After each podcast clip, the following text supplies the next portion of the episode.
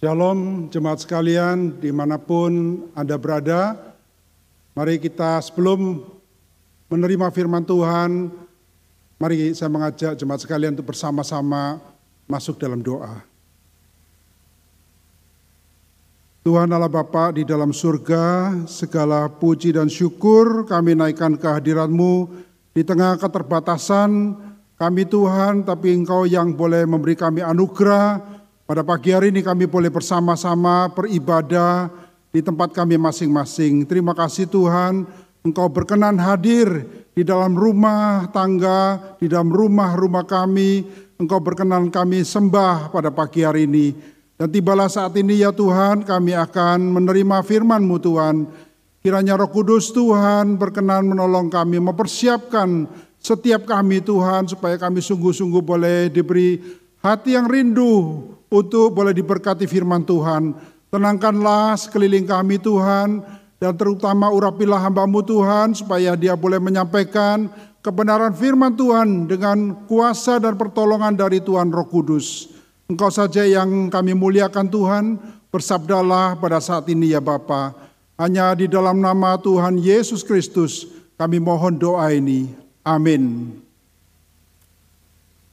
Jemaat sekalian dikasih Tuhan, bagaimana kondisi Anda pada pagi hari ini. Semoga semua baik. Atau mungkin Anda sedang semangat sekali pada pagi hari ini, ada sukacita. Atau mungkin Anda sedang mengalami satu keadaan seperti ini, ya, sedang galau, sedang discourage, ya, sedang takut, cemas, tidak tahu apa yang harus dialami masa depan. Ada yang mungkin discourage seperti ini karena takut tertular dengan virus corona, takut mengalami sakit penyakit, takut ke dokter, takut ke rumah sakit. Saya pernah merasakan hal ini saudara. Jadi ada discourage sekali kondisi seperti ini. Semoga semuanya boleh sehat. Ada mungkin yang discourage karena kondisi keuangan ya. Keuangan yang semakin menipis. Sudah hampir mungkin tidak tahu bagaimana akan membayar uang sekolah. Bagaimana akan belanja. Atau mungkin kita discourage akan masa depan ya tidak tahu tahun depan apa yang terjadi. Kalau orang-orang mengatakan bahwa ini sedang memasuki masa new normal, ada yang mengatakan ini abnormal. Keadaan tidak tahu bagaimana akan terjadi. Atau mungkin discourage karena mengalami PHK saudara atau akan di PHK. Saudara, kira-kira apa kata-kata yang bisa menguatkan kita, menguatkan Anda, menguatkan orang lain. Ada begitu banyak khotbah yang sudah disampaikan. Firman Tuhan yang sudah disampaikan, apakah ini bisa menguatkan kita? Saudara, ada satu perkataan firman Tuhan yang boleh memberkati saya, saya percaya pagi hari ini boleh memberkati saudara sekalian, yaitu be strong and courageous. Atau dalam bahasa Indonesia-nya adalah kuatkan dan teguhkan hatimu. Kuatkan dan teguhkan hatimu. Ini adalah perkataan Tuhan sendiri. Mari kita lihat firman Tuhan yang tercatat dalam kitab Yosua pasal 1 ayat 1 sampai dengan 9. Kitab Yosua ini adalah satu kitab yang luar biasa Saudara. Kalau Anda di rumah ada Alkitab, sebaiknya ada coba pakai Alkitab manual Anda ya. Ini satu uh, kitab yang mengajarkan mengenai leadership kepemimpinan yang sangat memberkati kita sekalian. Mari saya mengajak kita melihat kitab Yosua pasal 1 dari ayat 1 sampai dengan 9. Namun kita ada, nanti akan uh, beberapa ayat yang saya skip ya.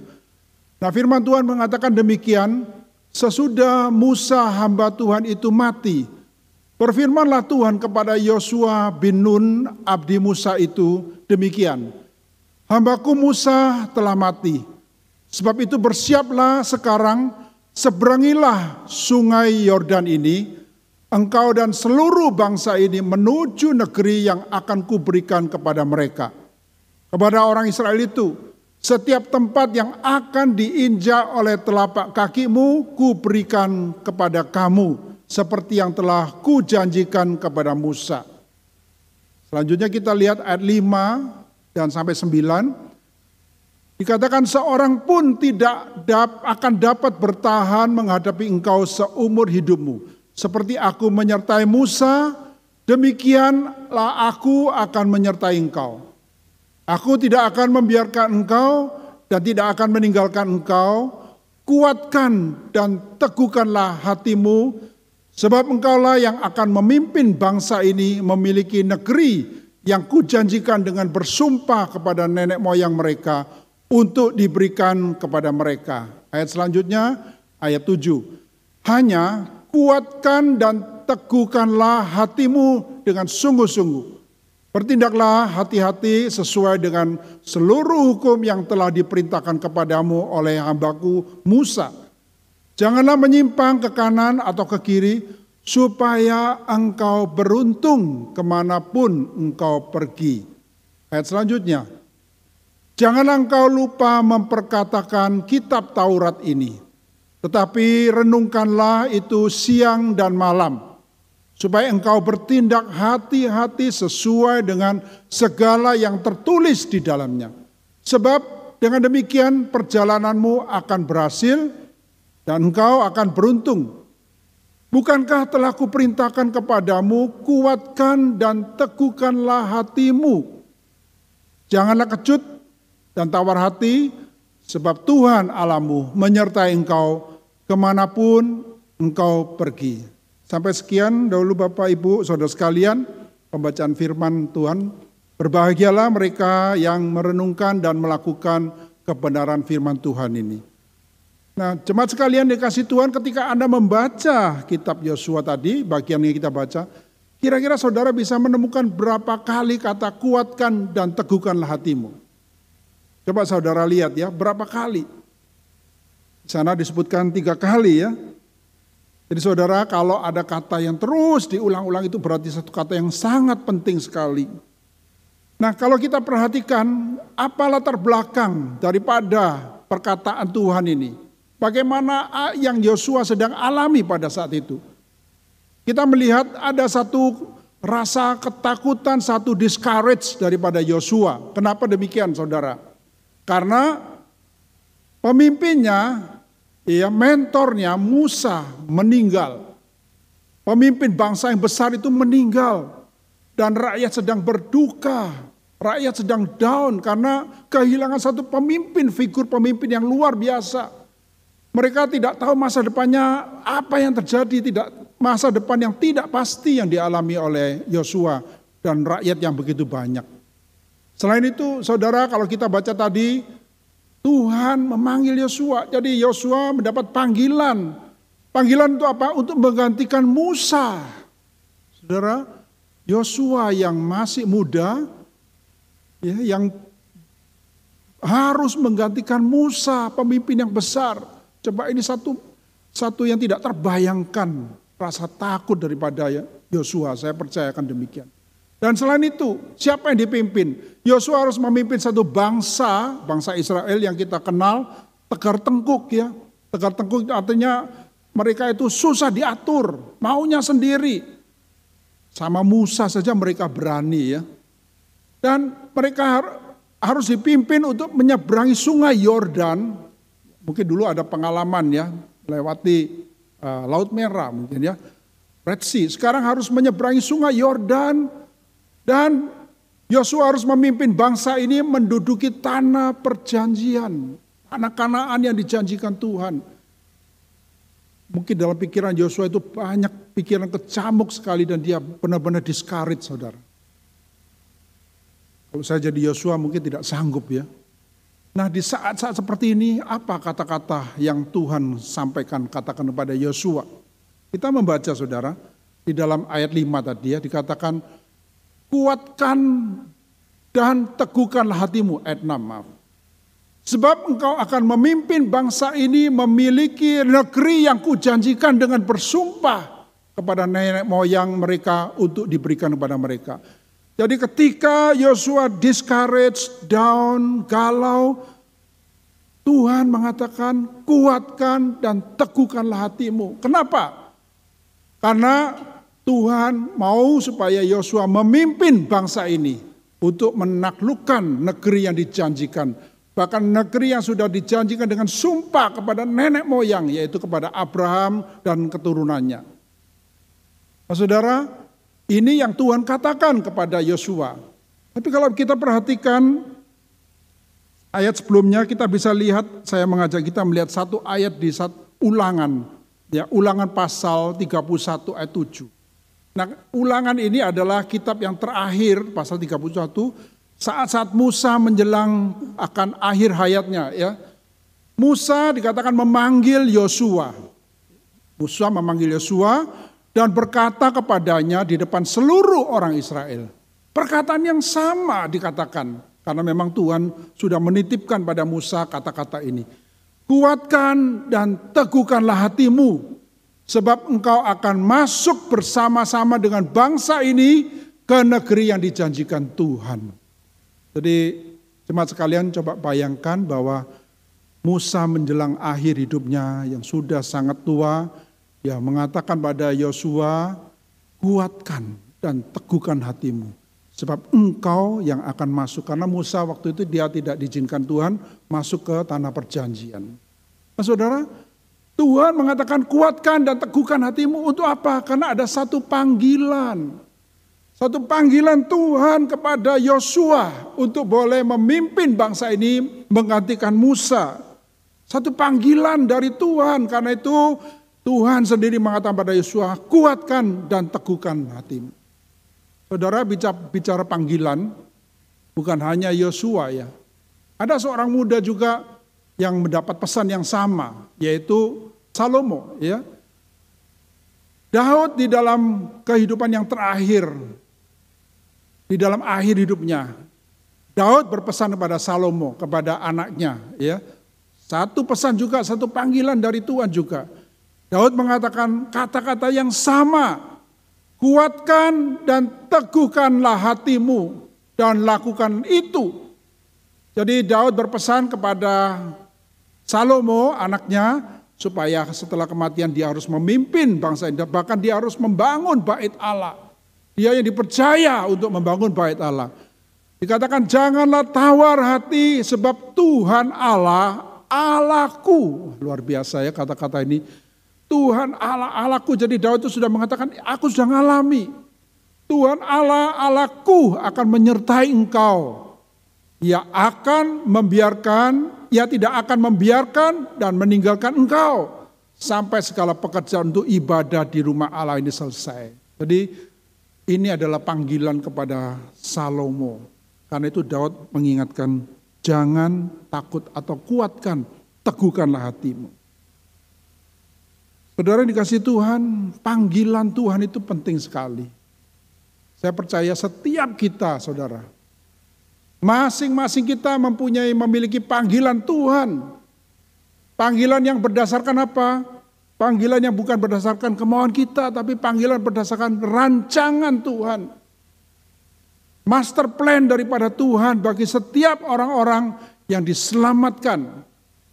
Karena firman Tuhan mengatakan saudara di 2 Timotius pasal 1 ayat 9. Firman Tuhan mengatakan demikian, dialah yang menyelamatkan kita dan memanggil kita dengan panggilan kudus. Jadi setiap kita mendapat panggilan, bukan kita bukan hanya diselamatkan untuk menikmati keselamatan, tapi kita dipanggil dengan satu panggilan kudus. Bukan berdasarkan perbuatan kita, melainkan berdasarkan maksud dan kasih karunia-Nya sendiri. Jadi kita dipanggil dengan maksud sesuai dengan rencana Tuhan yang dikaruniakan kepada kita di dalam Kristus. Jadi saudara sekalian dikasih Tuhan, kita harus benar-benar mempunyai panggilan Tuhan dalam hidup kita. We are called not only to save, to be saved, but to serve, kata orang. Jadi kita dipanggil bukan hanya selamat, tapi juga melayani Tuhan. Apa panggilan Tuhan di dalam hidup Bapak Ibu Saudara sekalian? Mungkin saudara mengatakan, ah panggilan itu kan untuk hamba Tuhan, saya bukan hamba Tuhan Pak. Saya orang biasa, saya ibu rumah tangga, saya seorang pengusaha, mana ada panggilan? Saudara, kalau kita tidak menemukan panggilan Tuhan di dalam hidup kita, maka kita tidak akan mendapat kekuatan dari Tuhan. Setiap kita ada panggilan.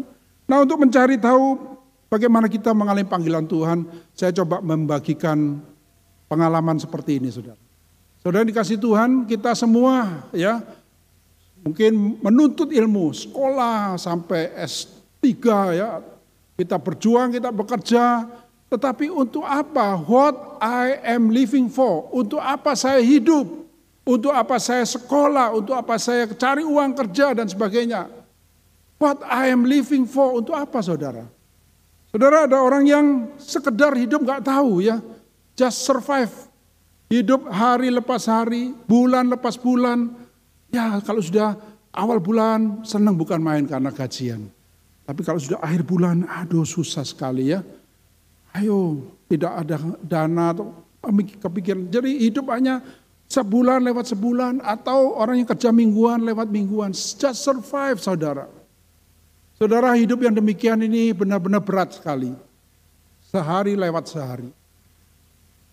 Ada orang yang tidak mau, saya tidak mau Pak hidup hanya untuk survive, saya mau lebih daripada itu. Saya mau di atas rata-rata. Saya mau menjadi orang yang sukses, sukses. Successful life, tidak mau just survival. Saya mau lebih dari yang lain. Saya mau hidup lebih sukses, saya menuntut lebih sungguh-sungguh.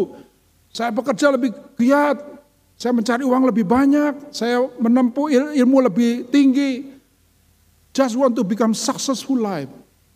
Ya, saudara, kalau sudah sukses, so what? Banyak orang yang sukses tetapi akhirnya merasa hidupnya kosong. Ya. Saudara, hanya sukses, hanya menumpuk dengan kekayaan duniawi tidak akan bisa mengisi diri kita. Nah, saudara, ada satu kehidupan yang lebih daripada just successful life, yaitu significant life atau hidup yang lebih bermakna ya. Hidup lebih bermakna, hidup bukan hanya untuk hal-hal yang sementara. Saudara kalau kita konsep hidup kita hanya untuk yang sementara ini saja, maka itu kita tidak akan mengalami significant life. Tapi kalau kita mempunyai nilai dalam hidup, menilai Segala yang kita kerjakan baik saudara sebagai bisnismen, saudara sebagai pelajar, saudara sebagai ibu rumah tangga, atau apa pun saudara, kalau yang saudara kerjakan itu punya nilai kekal, saudara itu sudah mencapai significant life. Jadi panggilan itu bukan harus menjadi seorang hamba Tuhan, bukan saja itu. Nah, saudara, pergumulan seperti ini pernah saya alami.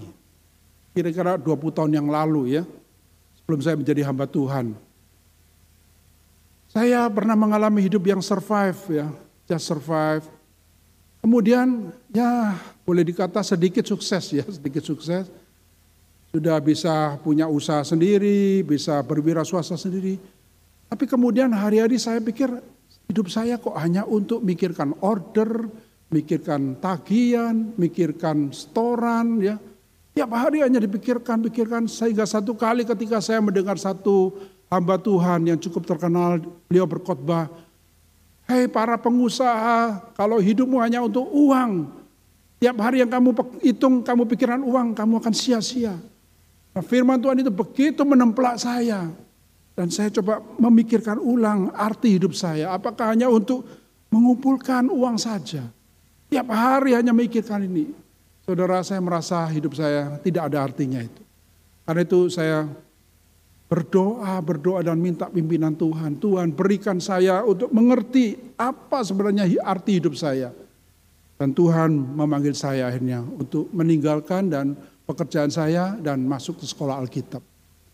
Saudara bukan semua orang itu dipanggil untuk menjadi hamba Tuhan, bukan. Kita bergumul, saudara bisa menjadi pengusaha yang dipakai Tuhan. Saudara bisa menjadi ibu rumah tangga yang dipakai Tuhan, apa pun. Asalkan saudara menaruh nilai, nilai kekal di dalam pekerjaan Anda. Itu saudara menemukan hidup yang signifikan. Nah saudara yang dikasih Tuhan, ada panggilan, hidup itu sangat penting sekali. Tapi bagaimana kita bisa mengetahui panggilan itu? Bagaimana kita bisa tiap hari selalu mengupdate ya? Artinya bukan hanya sekali. Kalau saya dulu dipanggil jadi hamba Tuhan kemudian tidak ada mengupdate saya bagaimana bertumbuh. Nah, saya mau katakan ada langkah kedua yang kita bisa pelajari dari kitab Yosua tadi. Yaitu kita lihat ayat berikutnya di dalam ayat 7 dan 8. Kata-kata hanya ya, ini menarik sekali ya. Tadi ketika Tuhan mengatakan kuatkan dan teguhkanlah hatimu karena kamu menerima panggilan. Kemudian Tuhan mengatakan hanya kuatkan dan teguhkanlah hatimu. Sekali lagi Tuhan katakan, kuatkan dan teguhkanlah hatimu dengan sungguh-sungguh. Ini ada kata-kata yang berikutnya, beda dengan yang tadi. Dikatakan, dengan sungguh-sungguh bertindaklah hati-hati sesuai dengan seluruh hukum yang telah diperintahkan kepadamu oleh hambaku Musa. Jadi ini penting sekali saudara. Kalau tadi Tuhan mengatakan kuatkan dan teguhkanlah hatimu karena ada panggilan. Saat ini kuatkan dan teguhkanlah hatimu karena apa? Karena ada perintah Tuhan, ya. Kamu harus sungguh-sungguh bertindak hati-hati sesuai dengan hukum yang telah diperintahkan kepadamu. Jadi ada perintah Tuhan yang dari Musa yang kamu harus lakukan kepada Yosua.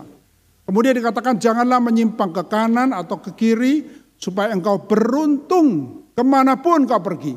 Janganlah kau lupa memperkatakan kitab Taurat ini, tetapi renungkanlah itu siang dan malam, supaya engkau bertindak hati-hati sesuai dengan segala yang tertulis di dalamnya. Sebab dengan demikian perjalananmu akan berhasil dan engkau akan beruntung. Ya, saudara, mungkin anda akan senang sekali ada kata-kata beruntung ya, atau dengan kata lain berhasil atau sukses. Jadi ada dua kali kata-kata supaya engkau beruntung. Tetapi bagaimana caranya ya? Jadi kita coba mengupas ayat tadi ya. Saya katakan bahwa firman Tuhan itu perintah Tuhan itu harus dijalankan dengan sungguh-sungguh. Dikatakan tadi Tuhan mengatakan dengan sungguh-sungguh bertindaklah hati-hati sesuai dengan seluruh hukum yang diperintahkan kepadamu oleh hambaku. Jadi itu ada peraturan, ada perintah yang sungguh-sungguh harus dijalani. Kemudian dikatakan juga, jangan menyimpang ke kanan atau ke kiri, supaya engkau beruntung ke mana pun engkau pergi. Nah saudara ini berbeda dengan cara berpikir duniawi. Ya. Kalau orang duniawi malah menyimpang ke kanan ke kiri, mencela melencele ya. Kalau orang duniawi mencari keuntungan dengan apa? Dengan mencuri, dengan manipulasi ya. Misalnya ah, timbangannya di, tidak jujur ya, ukurannya tidak jujur. Jadi artinya cara kiri kanan tidak lurus. Tetapi firman Tuhan supaya kamu beruntung, kamu harus lurus, jangan nyimpang kanan kiri. Kemudian dikatakan lagi, jangan engkau lupa memperkatakan Taurat itu dan renungkan siang malam. Nah, saudara seperti yang pemazmur katakannya, orang yang berhasil adalah orang yang merenungkan firman Tuhan siang dan malam. Dan yang terakhir dikatakan bertindak hati-hati dengan segala yang tertulis di dalamnya. Jadi sungguh-sungguh hati-hati, ibarat kita jangan sampai melanggar hukum. Nah hasilnya apa? Hasilnya engkau akan beruntung sekali lagi. Jadi kata-kata beruntung, kata-kata sukses itu ada di dalam ayat ini saudara. Tapi bukan berarti beruntung untuk dengan cara manusiawi, dengan cara duniawi, tapi dengan caranya Tuhan. Yaitu dengan mentaati kebenaran firman Tuhan. Saudara yang kasih Tuhan, Firman Tuhan itu luar biasa, Alkitab itu luar biasa. Saudara harus merenungkan, saudara harus mempraktekkan ajaran ini. Saudara harus melakukan kebenaran firman Tuhan ini. Caranya yaitu ketika setiap hari saudara mempelajari firman Tuhan ini. Inilah mengupdate kita, perintah Tuhan, ada panggilan tetapi ada caranya kita harus mentaati firman Tuhan ini supaya kita berhasil, supaya kita beruntung, bukan cara-cara duniawi. Saudara, waktu saya melayani di sekolah sebagai gembala sekolah, saya pernah satu kali ikut satu seminar, yaitu mereka membuat seminar judulnya Character First, tapi aslinya itu dari satu seminar namanya Life Basic Principle atau prinsip hidup yang dasar. Nah intinya di dalam seminar itu atau Bill Goddard itu mengajarkannya pencetusnya, foundernya Bill Goddard dia mengajarkan bahwa semua keberhasilan, kesuksesan di dunia ini, baik itu bisnis, baik itu family, marriage, relasi, itu benar-benar harus berpegang pada firman Tuhan. Jadi dia memberikan satu seminar ya bahwa kesuksesan itu benar-benar adalah harus mengandalkan menjalankan kebenaran firman. Firman Tuhan ini harus jadi pedoman saudara. Jadi bukan mempelajari buku-buku yang lain, memang buku-buku yang lain bisa menolong, tapi Alkitab itulah yang akan memberikan arti hidup. Many books can inform you, but only the Bible can transform you. Banyak buku-buku bisa memberi informasi. Buku apa pun saudara, tapi hanya Alkitablah yang bisa mentransform hidup Anda. Firman Tuhan mengatakan atau Alkitab adalah kompas. Ya, kompas itu artinya kita mau ke mana dengan kompas kita menuju. Ya, kalau sekarang dengan GPS, saudara kita tidak bisa tanpa kompas ada di tengah lautan, kita tidak tahu mana utara selatan. Jadi Alkitab ini adalah kompas bagi hidup kita. Firman Tuhan adalah makanan rohani, ya. Mazmur mengatakan firman Tuhan ini adalah makanan nikmatilah bagaikan madu yang sehat. Firman Tuhan adalah juga merupakan pelita dan kaki bagi jalanku, terang bagi jalanku.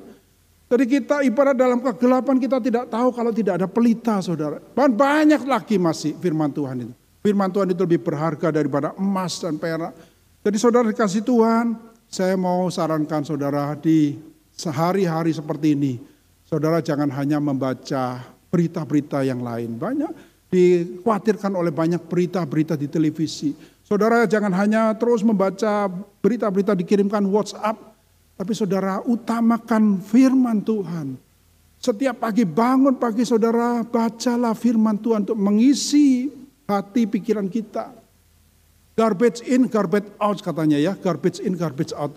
Kalau yang kita masukkan hanya sampah-sampah maka yang keluar adalah sampah. Tapi kalau yang kita masukkan dalam hati pikiran kita adalah firman Tuhan, maka yang keluar itu adalah satu kebenaran dan kebaikan. Saudara, ada panggilan, perintah Tuhan yang harus kita perhatikan, harus kita jalani. Yang, yang terakhir saudara, kalau mari kita lihat ayat yang terakhir, yaitu di ayat 9. Ini dimulai dengan satu pertanyaan ya. Kalau tadi hanya saat ini satu pertanyaan dari Tuhan, bukankah telah kuperintahkan kepadamu, kuatkan dan teguhkanlah hatimu. Jadi Tuhan mengatakan, lo bukankah sudah saya ingatkan, aku ingatkan, kuatkan dan teguhkan hatimu. Jangan kecut dan tawar hati, sebab Tuhan alamu menyertai engkau ke mana pun kau pergi. Atau dengan terjemahan lain, saudara, kuatkan dan teguhkan hatimu dikatakan kuatkan dan mantapkanlah hatimu. Jadi ini satu konfirmasi dari Tuhan. Konfirmasi dari Tuhan, mantapkan hatimu. Kenapa? Karena tadi ada panggilan dan kamu ketika menjalani perintah Tuhan, tapi yang terakhir P yang terakhir adalah penyertaan Tuhan. Ya, aku akan menyertai engkau ke mana pun kau pergi. Penyertaan Tuhan, saudara. Ada panggilan, ada perintah yang harus kita taati, tapi Tuhan tidak meninggalkan kita. Ada penyertaan Tuhan yang dijanjikan kepada kita. Saudara yang dikasih Tuhan, bukankah itu begitu indah? Tuhan tidak pernah meninggalkan kita. Mantapkanlah, kuatkan dan mantapkanlah hatimu. Saudara ada seorang bernama George Parson ya, seorang pastor, seorang pendeta di Middletown Bible Church.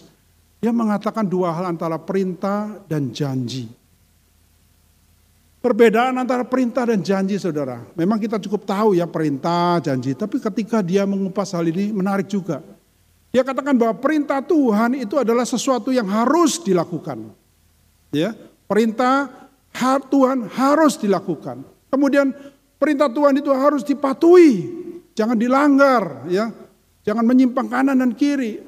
Harus dilakukan, harus dipatuhi. Panggilan Tuhan harus dipatuhi. Dan ketika Tuhan memberi perintah, dia berkata, "Kamu akan, ya. Kamu akan kalau kamu melakukan ini, kamu akan demikian. Kalau kamu melakukan ini, kamu akan demikian. Ya, itu perintah Tuhan. Bagaimana dengan janji? Janji Tuhan adalah sesuatu yang akan Tuhan lakukan, saudara. Ya, kalau Tuhan memberi janji, itu Tuhan yang akan lakukan. Tuhan bukan seperti manusia, janji bisa lupa. Janji Tuhan tidak pernah berlupa karena Tuhan itu Allah yang penuh dengan kasih setia. Janji Tuhan adalah sesuatu yang akan kita atau akan Tuhan lakukan, maaf. Kemudian janji Tuhan itu harus dipercaya. Ya, kalau Tuhan berjanji, saudara jangan nggak percaya, percaya. Harus dipercaya janji Tuhan dan ketika Tuhan memberi janji, Tuhan akan mengatakan, aku akan, bukan kamu akan, tapi aku akan. Jadi ada perintah, ada janji. Perintah harus kita taati, lakukan, patuhi, tetapi ada janji yang boleh menguatkan itu. Allah yang berjanji bukan manusia yang berjanji. Allah yang berjanji tidak pernah akan lupa saudara yang dikasih Tuhan. Nah saudara kita bisa lihat akhir hidup daripada Yosua. Seperti saya tadi katakan Yosua, kitab Yosua itu kitab leadership yang luar biasa. Saudara bagaimana Yosua menutup akan kitabnya ya. Ini pengalaman konklusinya merangkum apa yang Yosua alami. Ketika pada awalnya dia begitu takut ya karena harus memimpin satu bangsa yang besar, bangsa yang tegar tengkuk, menggantikan Musa harus masuk ke tanah Kanaan. Musuh-musuh yang begitu besar-besar dan uh, kuat gagah perkasa sedangkan orang Israel tidak punya senjata, mereka tidak punya kuda perang dan sebagainya, kereta perang dan sebagainya. Coba kita lihat apa yang Yosua konklusikan di sini. Dikatakan ini ada saya beri warna kuning dan merah ya. Coba yang kita baca ya. Jadi seluruh negeri itu diberikan Tuhan kepada orang Israel. Yakni negeri yang dijanjikannya dengan bersumpah untuk diberikan kepada nenek moyang mereka. Tuhan mengaruniakan kepada mereka keamanan di segala penjuru, tepat seperti yang dijanjikannya dengan bersumpah kepada nenek moyang mereka. Dan dari segala yang baik yang dijanjikan Tuhan kepada kaum Israel, kata-kata yang merah ini saudara, tidak ada yang tidak dipenuhi. Semuanya diterpenuhi. Haleluya. Ya. Nah saudara, ini yang dialami oleh Yesua ketika dia menerima panggilan Tuhan, dia hidup sesuai dengan perintah Tuhan, ada penyertaan Tuhan dan ternyata dia bisa menaklukkan negeri, ya tanah perjanjian tanah Kanaan itu. Luar biasa indah bukan ketika seorang anak Tuhan menerima panggilan dan mentaati dan akhirnya mendapatkan penyertaan Tuhan. Tapi tidak gampang saudara. Seperti tadi saya ajak kita lihat awal-awalnya Yosua penuh dengan ketakutan. Dan kalau kita perhatikan saudara, ketika Musa belum meninggal, dia juga memanggil Yosua seperti tadi sudah kita baca sebagian. Tapi saya akan mengajak kita lihat ya. Ini perkataan Musa sebelum meninggal. Tadi sudah kita baca sebagian, saya ulangi lagi katakan saya katakan sama kata-kata kuatkan dan teguhkanlah hatimu ya Kuatkan dan teguhkanlah hatimu yang saya garis bawahi dikatakan Tuhan alamu dialah yang berjalan menyertai engkau. Dan dia tidak akan membiarkan engkau dan tidak akan meninggalkan engkau. Yang di bawah juga ya dikatakan kuatkan dan teguhkanlah dia sendiri akan menyertai engkau. Dia tidak akan membiarkan engkau, tidak akan meninggalkan engkau. Ini adalah belum dialami oleh Yosua. Tapi Musa mengatakan pada Yosua, kuatkan dan teguhkanlah hatimu. Nanti Tuhan akan menyertai engkau. Tidak perlu takut. Nah, saudara, itulah kata-kata yang menguatkan bagi Yosua.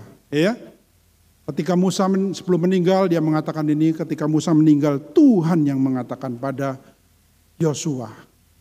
Saudara dikasih Tuhan, kita semua sedang mengalami satu kondisi yang sama ya di mana-mana di negara mana, yaitu pandemi COVID-19 ini. Kita tidak tahu masa depan, kita tidak tahu apa yang terjadi nanti apabila semuanya sudah uh, kembali new normal atau abnormal ya. Saudara apa yang terjadi kita tidak tahu. Tapi firman Tuhan, kata-kata yang menguatkan. Kuatkan dan teguhkan hatimu. Mari jemaat sekalian dikasih Tuhan, saya mau katakan pada Anda, ini firman Tuhan. Kuatkan dan teguhkan hatimu. Caranya bagaimana? Caranya saudara harus hidup dalam panggilan Tuhan. Saudara harus memiliki, harus mencari, harus tahu panggilan Tuhan dalam hidupmu. Bukan, maksud saya bukan hanya menjadi hamba Tuhan, bukan ya. Tapi panggilan hidup yang bermakna significant life tadi.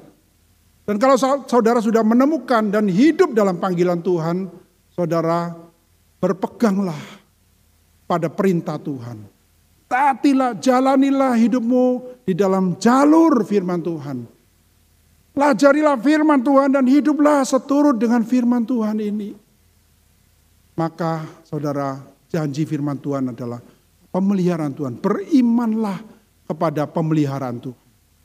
Berimanlah pada pemberian Tuhan. Tuhan tidak pernah meninggalkan engkau.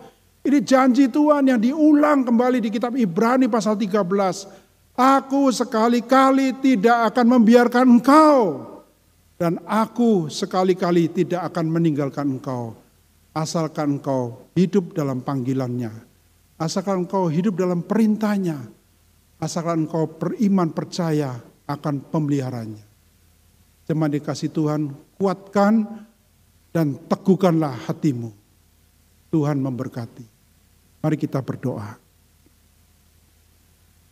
Terpujilah Allah Bapa yang Maha Kuasa dan Maha Kasih. Terpujilah Allah yang memanggil setiap kami yang saat ini boleh beribadah kepadamu dengan panggilan yang khusus Tuhan. Yaitu supaya kami bukan hanya hidup untuk yang sementara saja, bukan hanya hidup untuk diri kami saja, tapi hidup hidup untuk Engkau, hidup untuk kemuliaanmu, hidup untuk kerajaanmu Tuhan.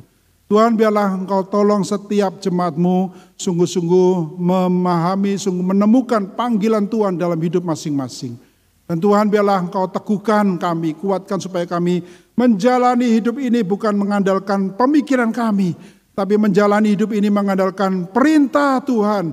Hidup taat pada firman Tuhan, tidak menyimpang ke kanan ke kiri, tapi dengan teliti menjalani kebenaran firman Tuhan dan Tuhan kami bersyukur, kami percaya akan janji Tuhan. Kami mau mengimani janji pemeliharaan Tuhan kepada setiap anak-anakmu yang hidup dalam panggilan Tuhan, yang hidup menjalankan perintah Tuhan. Kami mengucap syukur atas pemeliharaanmu ini Tuhan. Berkati jemaatmu Tuhan di mana pun saat ini berada, dan biarlah semuanya boleh membawa kemuliaan bagi nama Tuhan. Kami mohon doa ini semua di dalam nama Tuhan Yesus Kristus kami mohonkan doa ini. Amin.